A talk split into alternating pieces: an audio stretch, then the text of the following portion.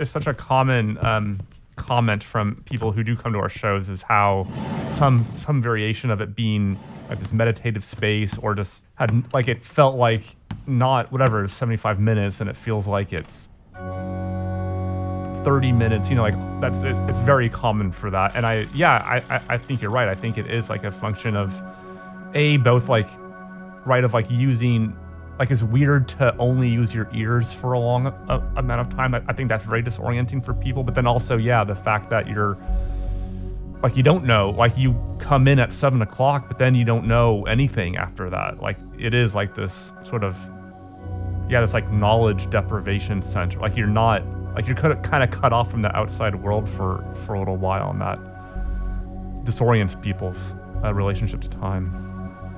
The comment that i remember or i feel like we get all the time is in the first five or ten minutes people have a lot of people have this sense of like panic like oh my god like what did i get myself into? Like this is going to go on forever. And like in, in, our original live show we do start with the sound of mud pots for like five minutes. It's like with like no words anything. with, with nothing yeah there's like nothing. Right. And you don't even know what they are. Yeah. Most of the people who come to our show i would say a majority of people who come to our show probably haven't ever gone to a sound art or like really experimental music show. I, think a, lot of people are, you know, public radio listeners. So for them, this is like a totally new world. And then here they are in the dark with their eye mask on, listening to like mud bubble around, and no one's telling them anything about it. And it's like, oh my god, this is just gonna be like two hours of mud.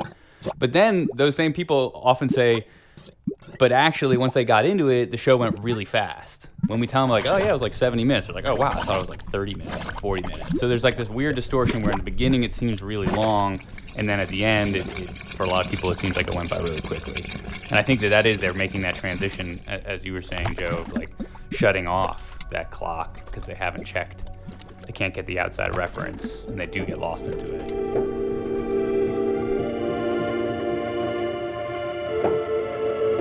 I can't be on the record saying. What's that sound? Hey, want to hear the most annoying sound in the world? The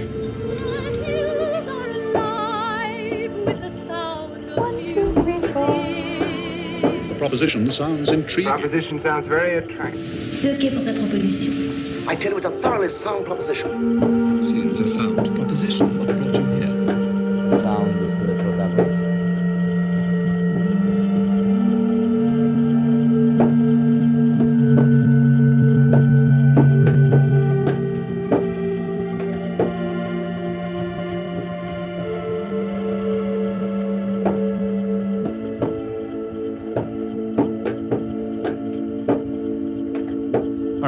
Uh, my name is Chris Hoff. I'm a co-creator of The World According to Sound. And I'm Sam Harnett, also a co-creator of The World According to Sound, a former public radio reporter. Attention, attention. We hope you're in a comfortable position and that your eye mask is on.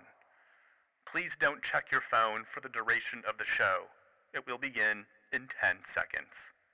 10, 9, 8, 7, 6,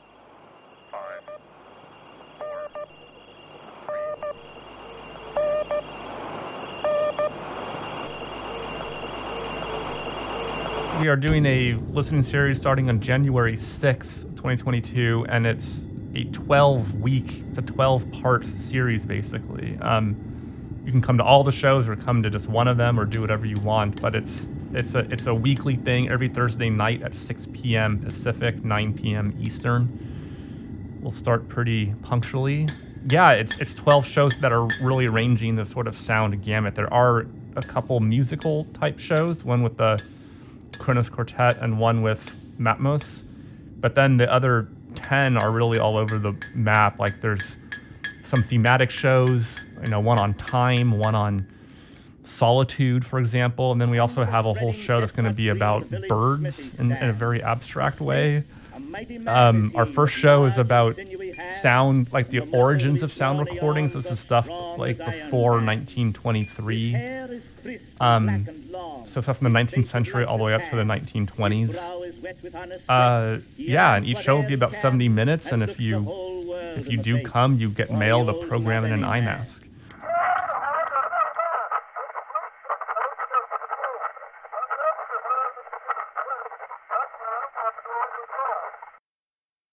1878, one of the first field recordings ever made. It's an elevated train in New York, recorded from 40 feet away.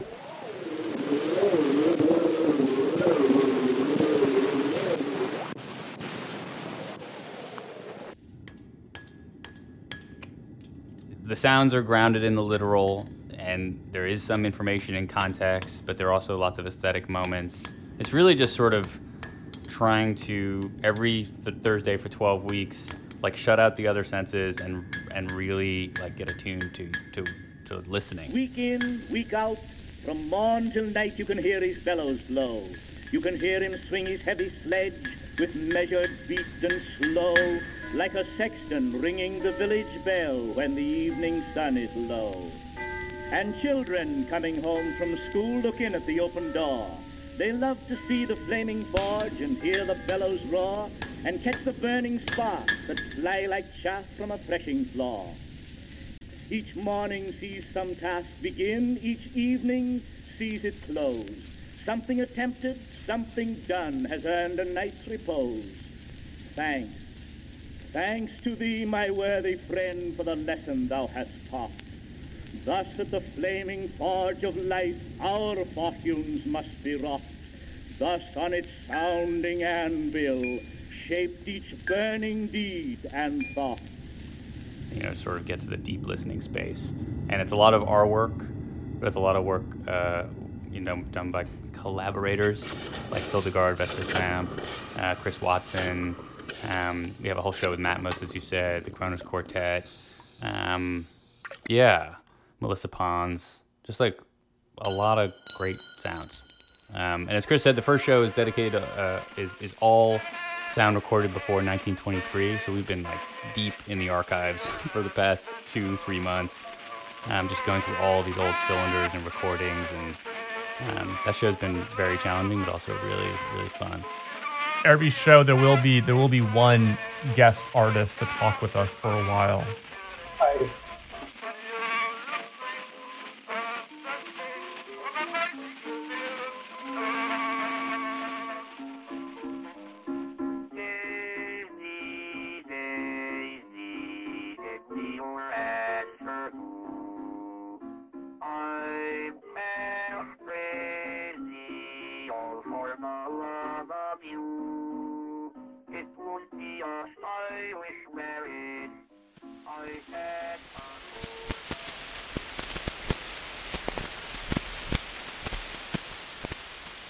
This has been Centennial Sounds, presented by The World According to Sound.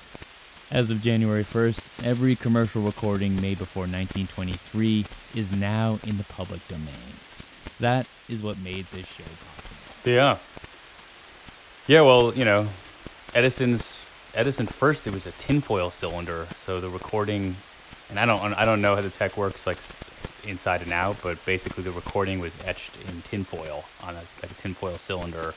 Um, and then they moved to wax cylinders, so it would actually the sound would be um, would be sort of inscribed, or I'm not sure if exactly the sound would be put on these cylinders and then play back to the cylinder, and you could actually scrape the wax down and re-record.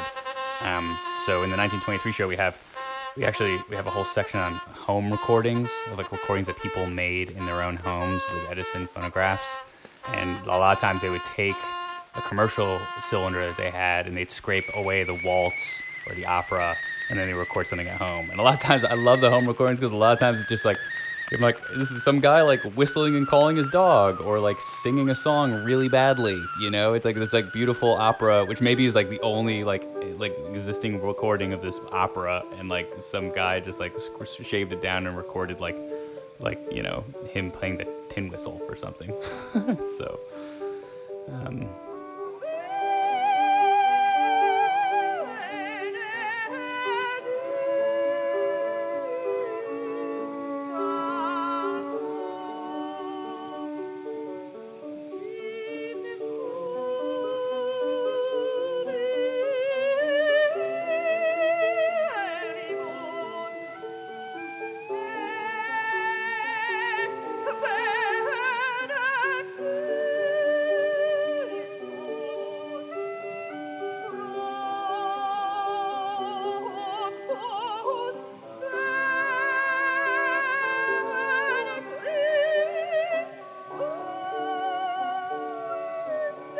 there's just some wild stuff. Uh, you know, there's a recording, another home recording I really like of just a guy in Omaha describing the weather. You know, it's like in I can't remember like 1908. You know, January 20th, 1908, and he's just telling you what the weather's like. You know, it's just kind of wild. Well, the weather is very cold, and we have some snow. The mercury has been below zero all day, as for several days the past week. Lester spent Friday,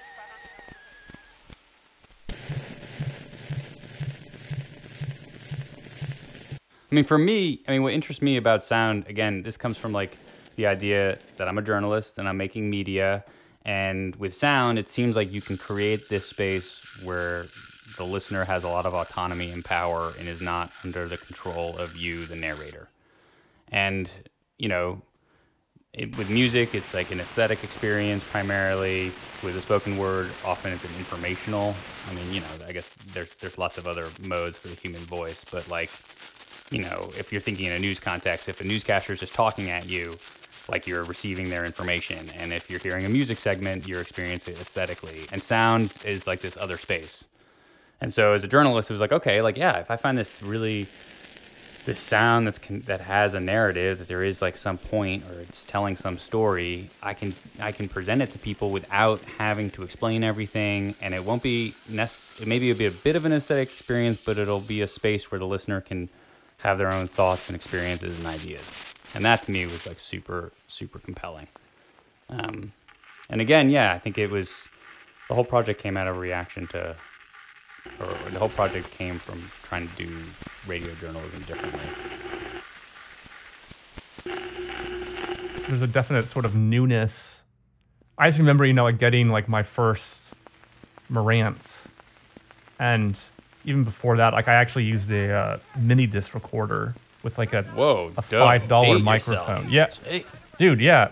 This is the early the early two thousands. Mini disc. So it's like, and um, right there's this like, you know, yeah, there's just like this this like it was so powerful to like it might sound stupid, but and I and, I don't know why this wasn't the same thing for like photographs for me or something, but there's something so powerful of like just like going out in the world and recording stuff and then coming home and like listening back to it. Just like, you know, going I remember I was in Germany and like going out on on the S-Bahn or something and just like I don't know what it was, but it was like clearly this power that I hadn't felt before.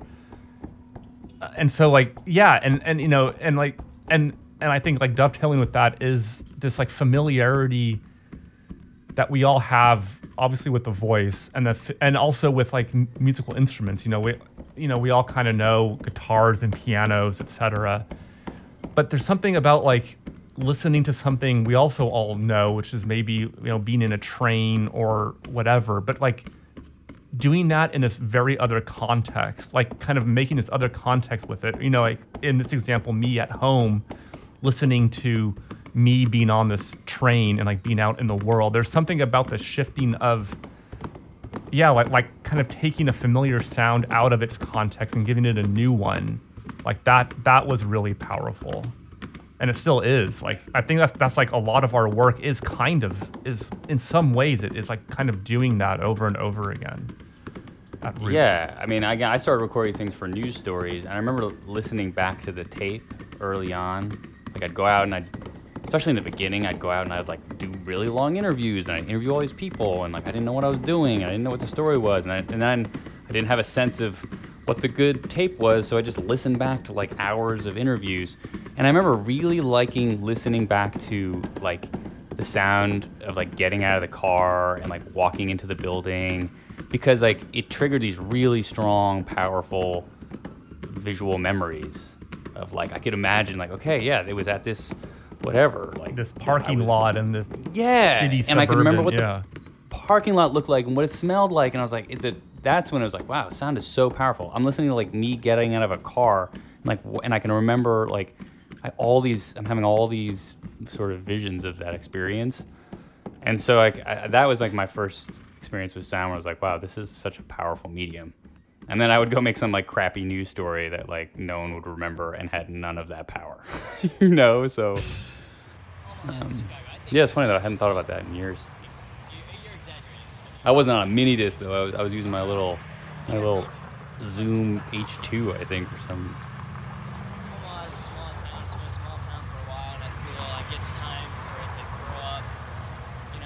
dude. Get some chain stores and then. Uh,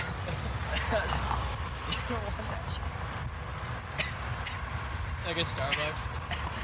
Fuck that, dude. No one's heading. That's how it works. They're go- they're putting one in the old market. Yeah. And I think that's great. Well, so that like fucking all the other shit, like and Shock. Shock's a perfect example. No more Shock.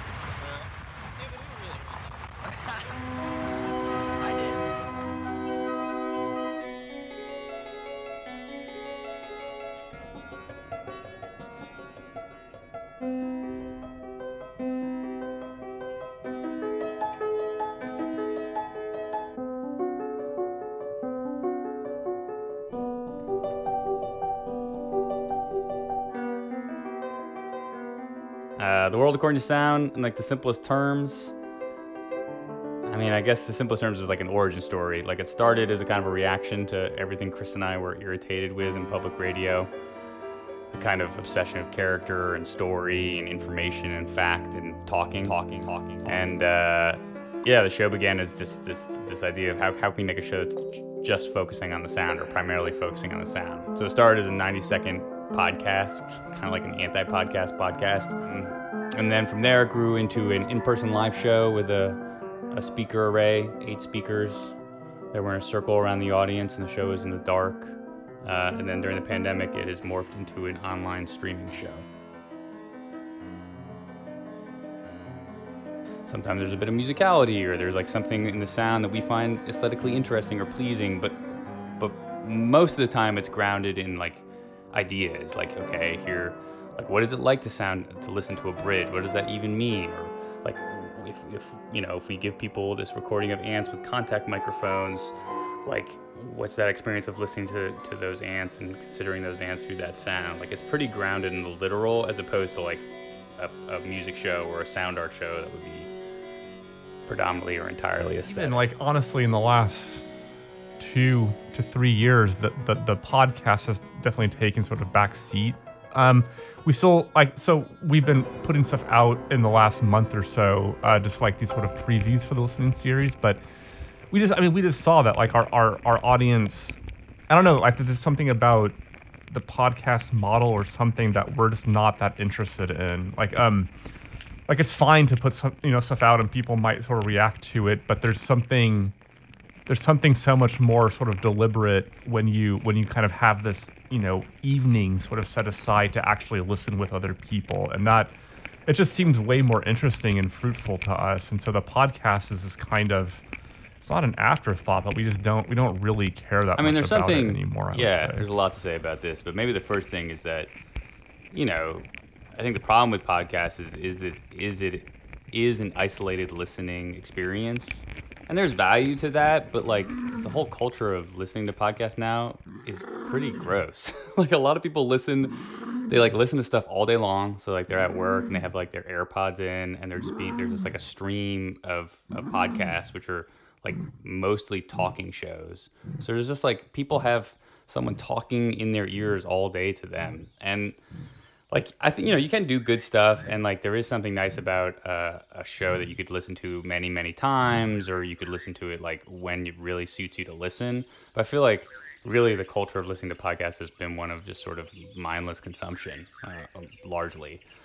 And so Chris and I want to get away from that. And with a live show, it's like, okay, we can control the environment. Like we can say, here's the time, you're gonna be here, you're not gonna have other distractions, you're gonna actually like do kind of deep, intense listening, as opposed to, you know, listening at three speed while you like do the dishes, you know, or like take a you know run. And like you know, that can be fine. Like I like I'm I'm, I'm like kind of being it's like a bit of a caricature.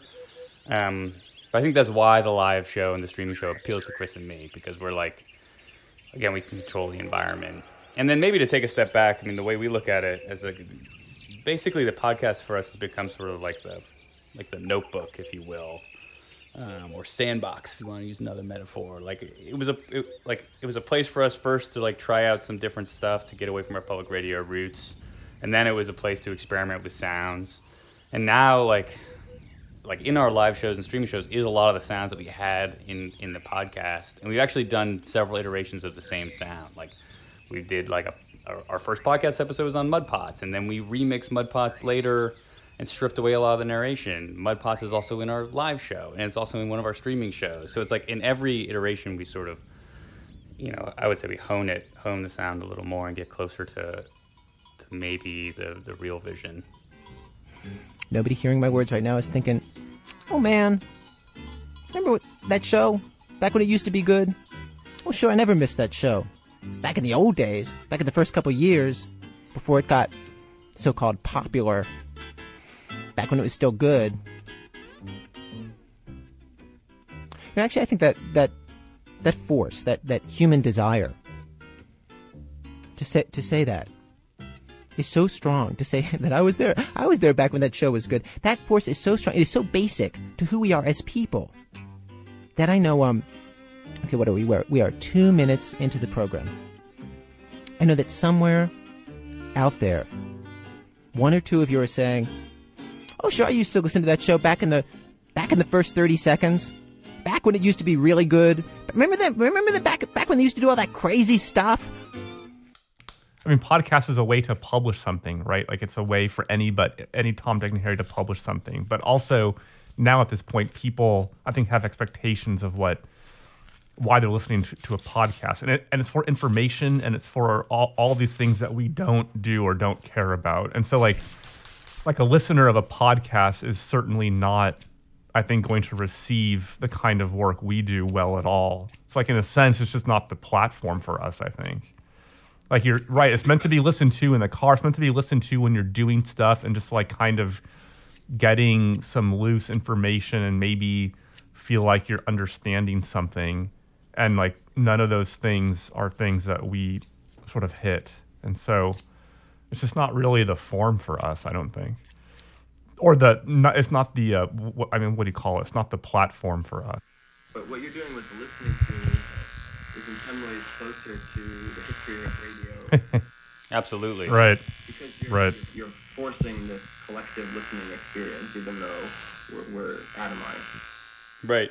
Exactly. Yeah, it's like we're doing something innovative. We we're like reinventing something that was invented like almost 100 years ago.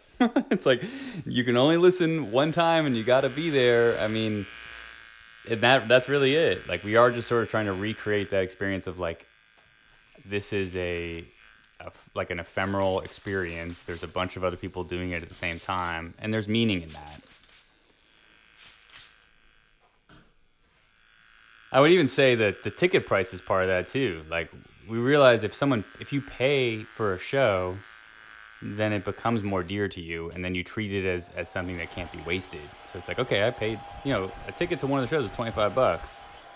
And it's like spending that $25 I think kind of forces you to really do do the work to actually enjoy it. Well, if it were free, I think a lot of free content is just like it's easy to sort of be like, okay, I'll just put it on and like, oh, you know, I'm making dinner or I'm doing X, I'm doing Y. Like you don't actually give it the space it needs to to you know, you, don't actually focus on it. So, I mean, there's probably a ton of stuff that smart people could say about like the attention economy and the history of media and like where we are now. That like we're we're making people pay money so that they pay attention. it's kind of funny. I mean, it's also a business model for us because like we're not. I don't. Neither of us really want to go the advertising route. Like I don't want to be like and brought to you by Stamps.com or Casper Mattress or you know whatever other podcast advertising. I found that like part of the reason I started working in public radio is I find all that so icky. we are like going a few steps further. You know, of course, like there is the there is the time. Okay, so Thursday night at six, we're gonna listen to this program, and then it's over. But we're also doing all this other stuff to sort of prime it, which is you know we we we like send people a thing in the mail, like we we like and sort of instruct people, hey, this is how we think the best listening environment is. Like, you know, be in a dark space and like actually even use an eye mask and like do all these things that really will sort of set your brain up to listen. So like it is it's certainly a bit more, you know, than terrestrial radio of like the 50s. Like people weren't sending each other eye masks in the mail to like listen. So like it is a bit it's a bit like we're we're almost exaggerating the whole thing to be like, okay, shut up and listen for a second. Since you mentioned the blindfolds, you know, um, the first thing that came to my mind when I when I read about that is uh, Francisco Lopez. Have, have either of you ever seen him perform live? No. He um, somewhat infamously blindfolds the audience. But his music can also be really intense. So some people have have painted it as kind of a fascistic need to control the audience. I guess I maybe haven't even thought of that, but like it is maybe we do have an intense need to control. You know, like we are very. This is probably more in our in-person shows because it's the same idea where people come to a space and we hand out these eye masks. I mean, we're not forcing people, but we highly encourage them to do it. But it is, it's like it's all very controlled and it's and it's very much on purpose because like this is what we think is like the only well not the only one but like the best way to to consume you know this like listening stuff and so yeah that that that isn't but i hadn't thought of it in like in like fascist terms but maybe but maybe it is We are sort of trying to break people out of their their uh, the, the, the comfort and their their default sensory experience of the world. And you know, I think the default sensory experience of the world for Americans is extremely visually dominated. Like you know, commercial culture has primed us to be like looking at everything and like reading the brand and the advertisements and like we're sort of just kind of pumped to be like taking information and not to be like surrendering to another sense. Like we're not, like we just aren't conditioned to do that. So like the control aspect is a way to like kind of force people out of that. And I think you do have to kind of impose some will to make someone do something they don't really want to do, which is to like not check their phone, you know, not go on the internet, not look around at stuff. And I, I mean, this is like not a judgment call. Like I'm, like I can't do it either, you know. Like if I were at if I were at a sound show, I would totally be checking. I'm sure I would check my phone. I'm sure. Yeah, me too. You know, we're all conditioned, so it's like, I, I you know, yeah, I would want someone to be like, no, put this on, and like actually everyone else has it on, and if you take it off, you're there's going to be like this social pressure, and you're going to be that, you know, douche with the phone out, and like that would keep me from doing it. So it's like, you know, I think that's a that's a big part of it. I mean, I think you know, unlike Francisco Lopez, like Chris and I are not. I don't think either of us would consider ourselves artists at all. Like we, you know, we come from the public radio world. We come from the world of facts and information and journalism, and like I think our project is always just sort of like how, how could you do that media differently? Like how could public radio be different? But how could journalism be different? How could um, you know how could audio in a kind of a mainstream information context be done differently? I mean that's that's always our, our process. So I think yeah, I mean when you listen to our shows, they aren't like I wouldn't describe them as art. Like they're still grounded very much in like factual and the real, and like they are, like we aren't pushing people into really uncomfortable emotional spaces. I don't think.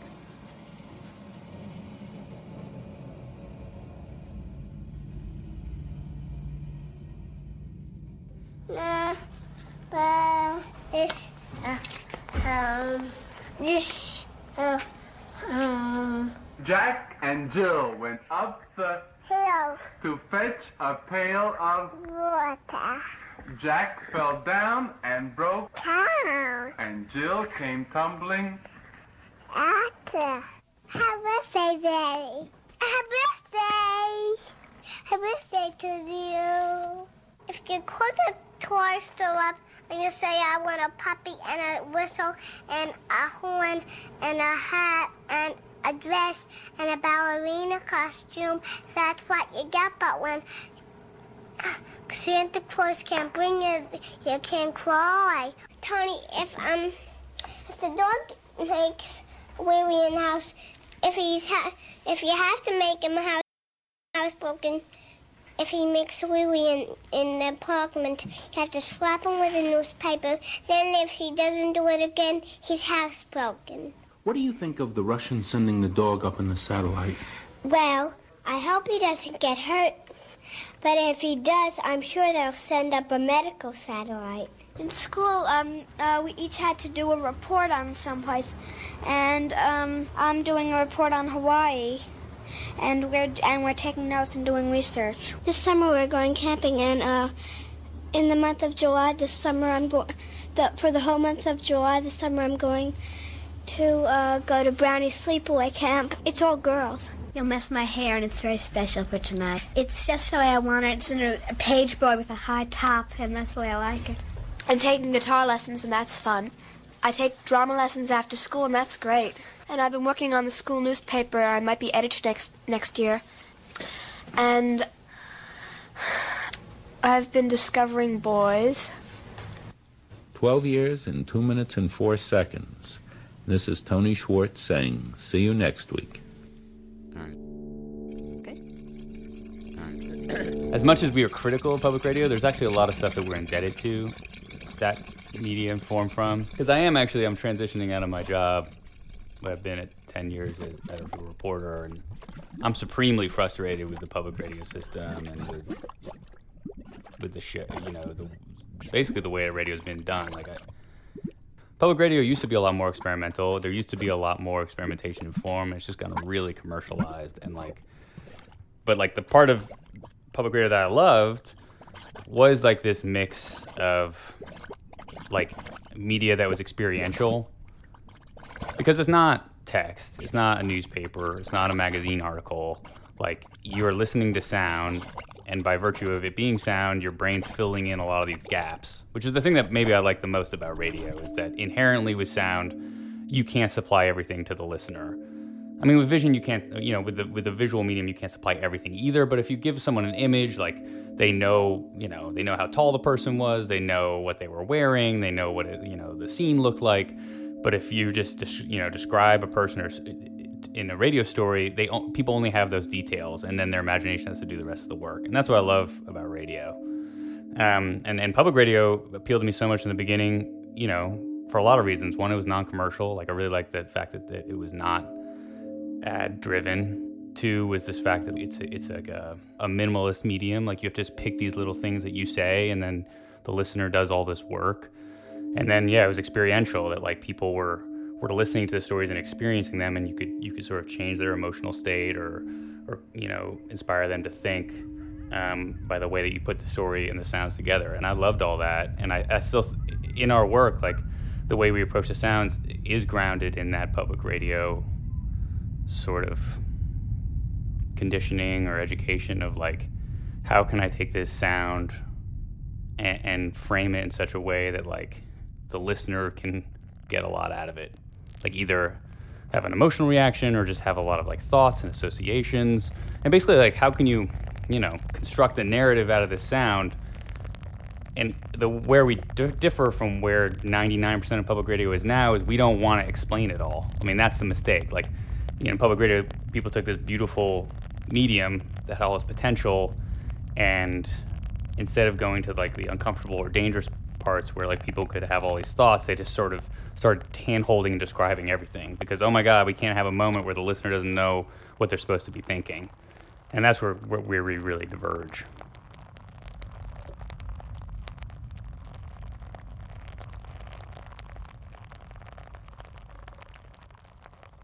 Maybe you've already seen this on Twitter or heard about it, but I just wanted to say it here to all of you. Hello, everybody. This is Jad. I have, um, I would say I was going to start the year with some big news, but actually we're already into the year. But what is time, really, these days? I have some news I'd like to share. Uh, I, for a while now, I've been wondering to myself, when would be the right time for me to step aside as host and allow this thing that I've created to evolve into its next uh, chapter. And uh, I think that time is now. So I've decided to step aside as host of Radiolab. It's a medium. The medium is sound, and it's used for only one very, very, very specific kind of sound, which is you know human language. Like that's that's like that was our like first sort of major you know thing that we wanted to to sort of rebel against um, was to try to put stuff on the radio that had no language or very little language in it, and just actually listening. That's what the medium is. Like, like, like that was our original critique.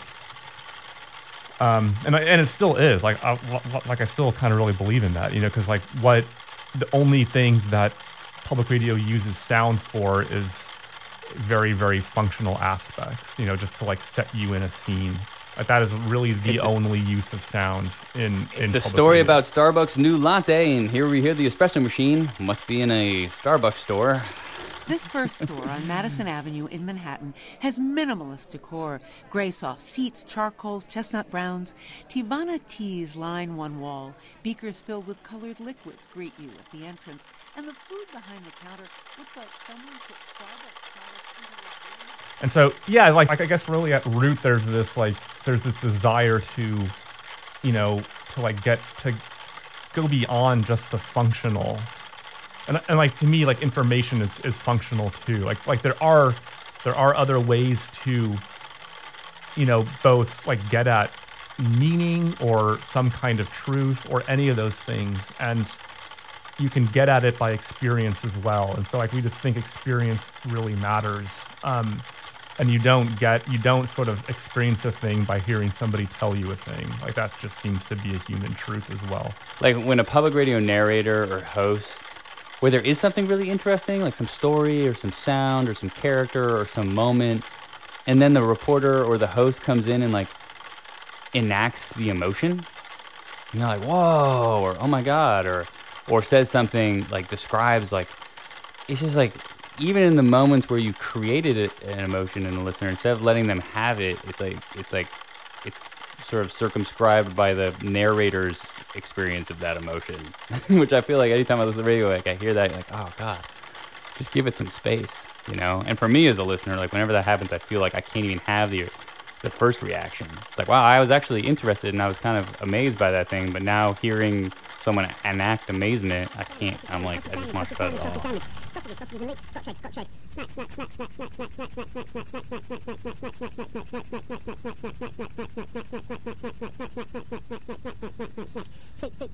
spaghetti and tomato sauce, spaghetti and Everything is like a shitty Aesop fable.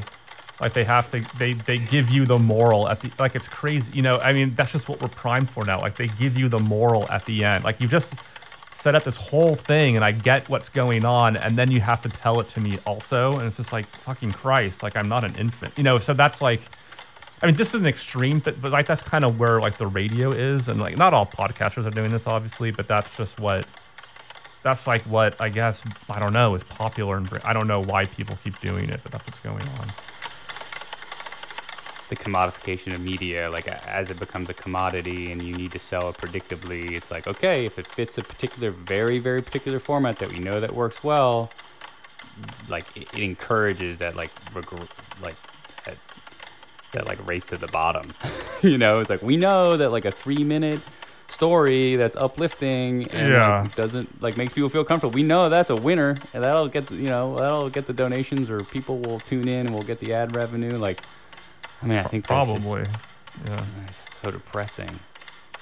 And I know, you know, I've talked to people at NPR that from a functional point of view, that's why the at least in terms of timing, like that's why stories have have to be certain times because that makes them functional and for for like the efficiency of, of a newsroom, like the operational efficiency, you can't have irregular content, irregularly shaped content. You can't have a 10 minute story. It's got to all be four and a half. That's it. Like otherwise, then you introduce complications, and you need to have more staff, and you can't pump things out as quickly. So it's like the whole, Yeah. you know, media commodity machine. Anyway. Anyway, on that note.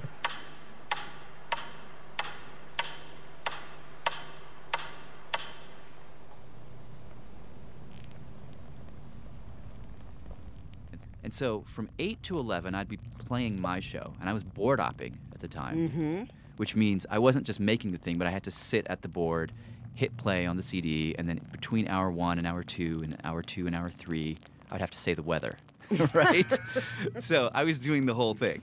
And after me, Joe Frank would come on, and he was part of my shift. And every time I'd just be like, what the f is this stuff? I, I would just be sitting there listening to him and just like amazed and like mentally taking notes, being like, oh, this guy has a feel and a there's a surreality and a disorientingness to his stuff that I was just really fascinated by, and I was like, oh, I want to I want to do that.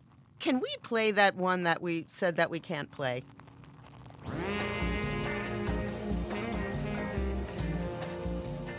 There was a time when I danced on a street corner, dressed as a chicken. My job was to draw attention to a furniture store down the block. One evening, when my shift was over, Still wearing my chicken outfit, I walked into a bar across the street. I ordered a Bombay martini, straight up, olives on the side. A prostitute sat down next to me. She was young, willowy, had a faraway look in her eyes. I mean, maybe. I mean, this is a piece that's in our live show. Like there was an NPR documentary about Jonestown. So that I think is fabulous. Like I think it's formally really interesting, and they did really stuff with sound that you would not hear today uh, uh, on public radio. But even beyond just their like the sound use, it was the like their journalistic approach and their the decisions they made in that piece. I think you know when I first heard that, it blew my mind. So that that is big. And Um, Joe Frank is very good. and written on the wall were the words Know that someone is suffering anonymously and unknown, and that by the time you read this, We're big fans of the idea of North, which is, I guess, radio. I get, yeah, that was built made for public radio. Yeah, CBC. Technically. Paul, you know, Yeah. I did a, uh, No, this a was my dog sled impression trip here. of You 22 days, and the other fellow comes up, well, I I did one of 30 over days. Canada No, for it's, another it's very 11 childish. years. Perhaps they I see served the them, they, they, they would see themselves as more Sure, the uh, North has changed skeptical, my life. I uh, can't and conceive of And anyone being in others. close touch with the And North, those whether he people who lived are there all the outside time or the simply external traveled side, it month outside, after month and here year after year. I outside, can't conceive more of such a person skeptical being really about, uh, untouched by the um, North for the the rest of his life. of the mass media. When I left in 1965, at least left the job. It goes there, on like this is oh, there's some um, special It wasn't because of uh, being tired merit, of some North, virtue to being in the North, more or anything some special sort. I was virtue as keen as ever. uh, in having been with the primitive people. servant. I was Well, I- asked to you know, what special virtue which was there in that? And uh, It is most fighting the war so difficult that to I, describe. I find I suppose the It was extreme in a reason way, I, I, isolation. I think I'd be This is very true. And I knew very well I could not go anywhere except We really like Hildegard Westerkamp's work. Um, I don't know if that's radio know- though either, but yeah. Yeah, I mean her piece, her piece is aired. You know, um, yeah, and again, like uh, we're not so steeped in this world. Like I come more from the journalism world, and I'm trying to think. I was a big Yeah. fan of like early, uh, like wiretap stuff from when that I don't know the early 2000s maybe. Wiretap is written and performed by Jonathan Goldstein. Today's episode Let's Pretend. He's still doing stuff, which I guess is still good, but I really like the early stuff. And I think also wrapped up in the critique is like, you know, I remember when I first heard Radiolab, like I really liked the choppy sound design that Jad was doing. Like I really liked a lot of those techniques, and like I really liked. I mean, I don't know if I still feel this way, but like I really like this American Life stories when I was in my early twenties, late teens, and there's like really valuable aspects to a lot of that.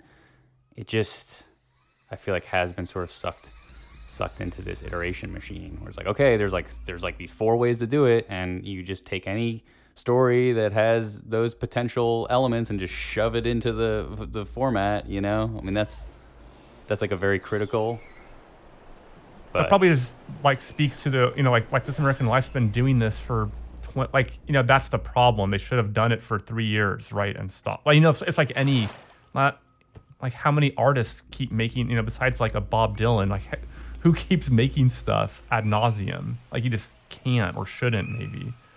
So it's like it's clearly it's clearly you know motivated by commercial interest, which all right, I guess that's fine. But I mean, as a form, it's lost its it's you know whatever its credibility you know a long time ago because you just can't keep doing the same thing over and over again.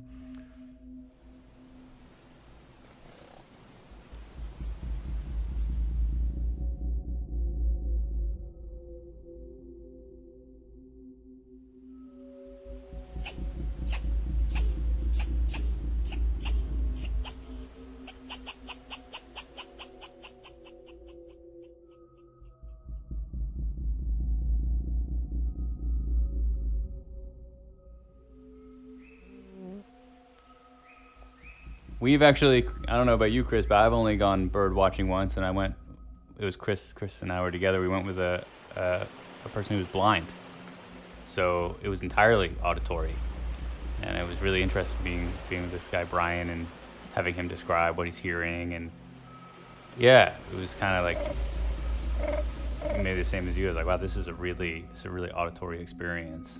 Um, And the Bird Show, so we're teaming up with BirdNote, which is a public radio program. And to be honest, when we, it like sounded like a good idea, and then we're like, okay, we're gonna do it, and they're like, oh my god, how are we gonna make a 70 minute show? It's like, is this gonna be like birds squawking for like, like how are we gonna do this? Um, and now, as we started working on it, we're like, no, actually, this is a good idea. Like there's, there's wild stuff, and it's just, yeah, the sounds are just really incredible, and there actually is a huge range. Um, and there's like all these ways that bird sounds connected to the human experience.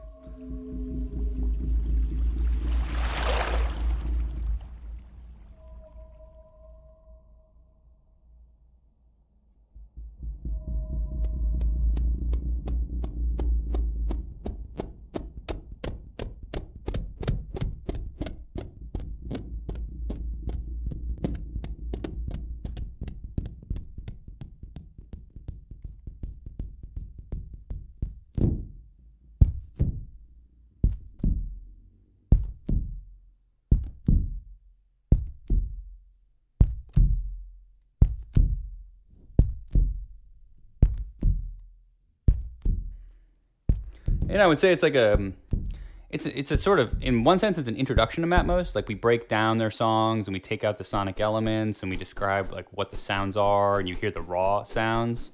But it's also if you really like the band, it's like also like a deconstruction and like a reimagining. It's like oh like yeah what are like what are the sonic elements behind this? How did this evolve or like what are the, the individual pieces? This is Martin whipping sticks through the air. His partner Drew edited them into a rhythm.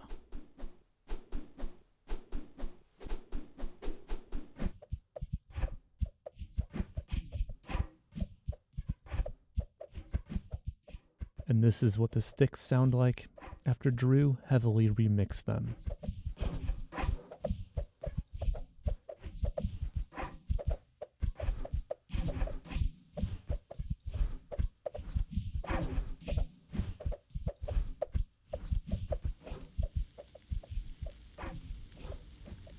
To be honest, I haven't heard the show since we did it last year. We did it one other time.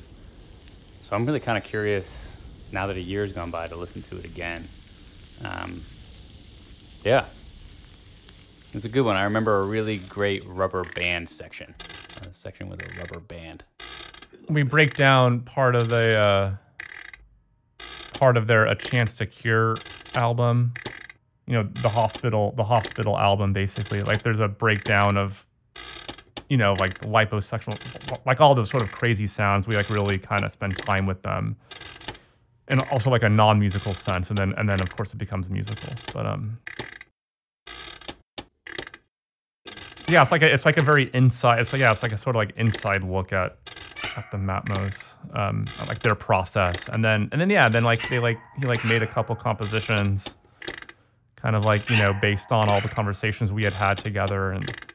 So those are all, you know, basically new, like new things, people.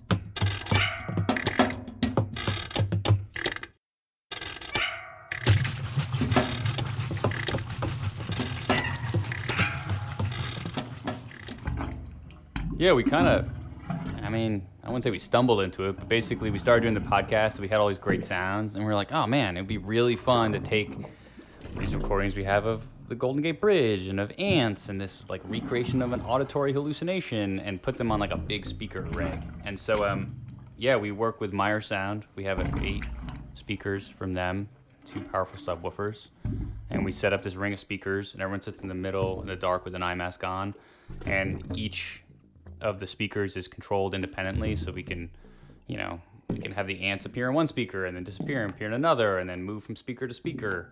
Um, and we started doing it. Oh God, when was that, Chris? Four, four years ago now. Yeah.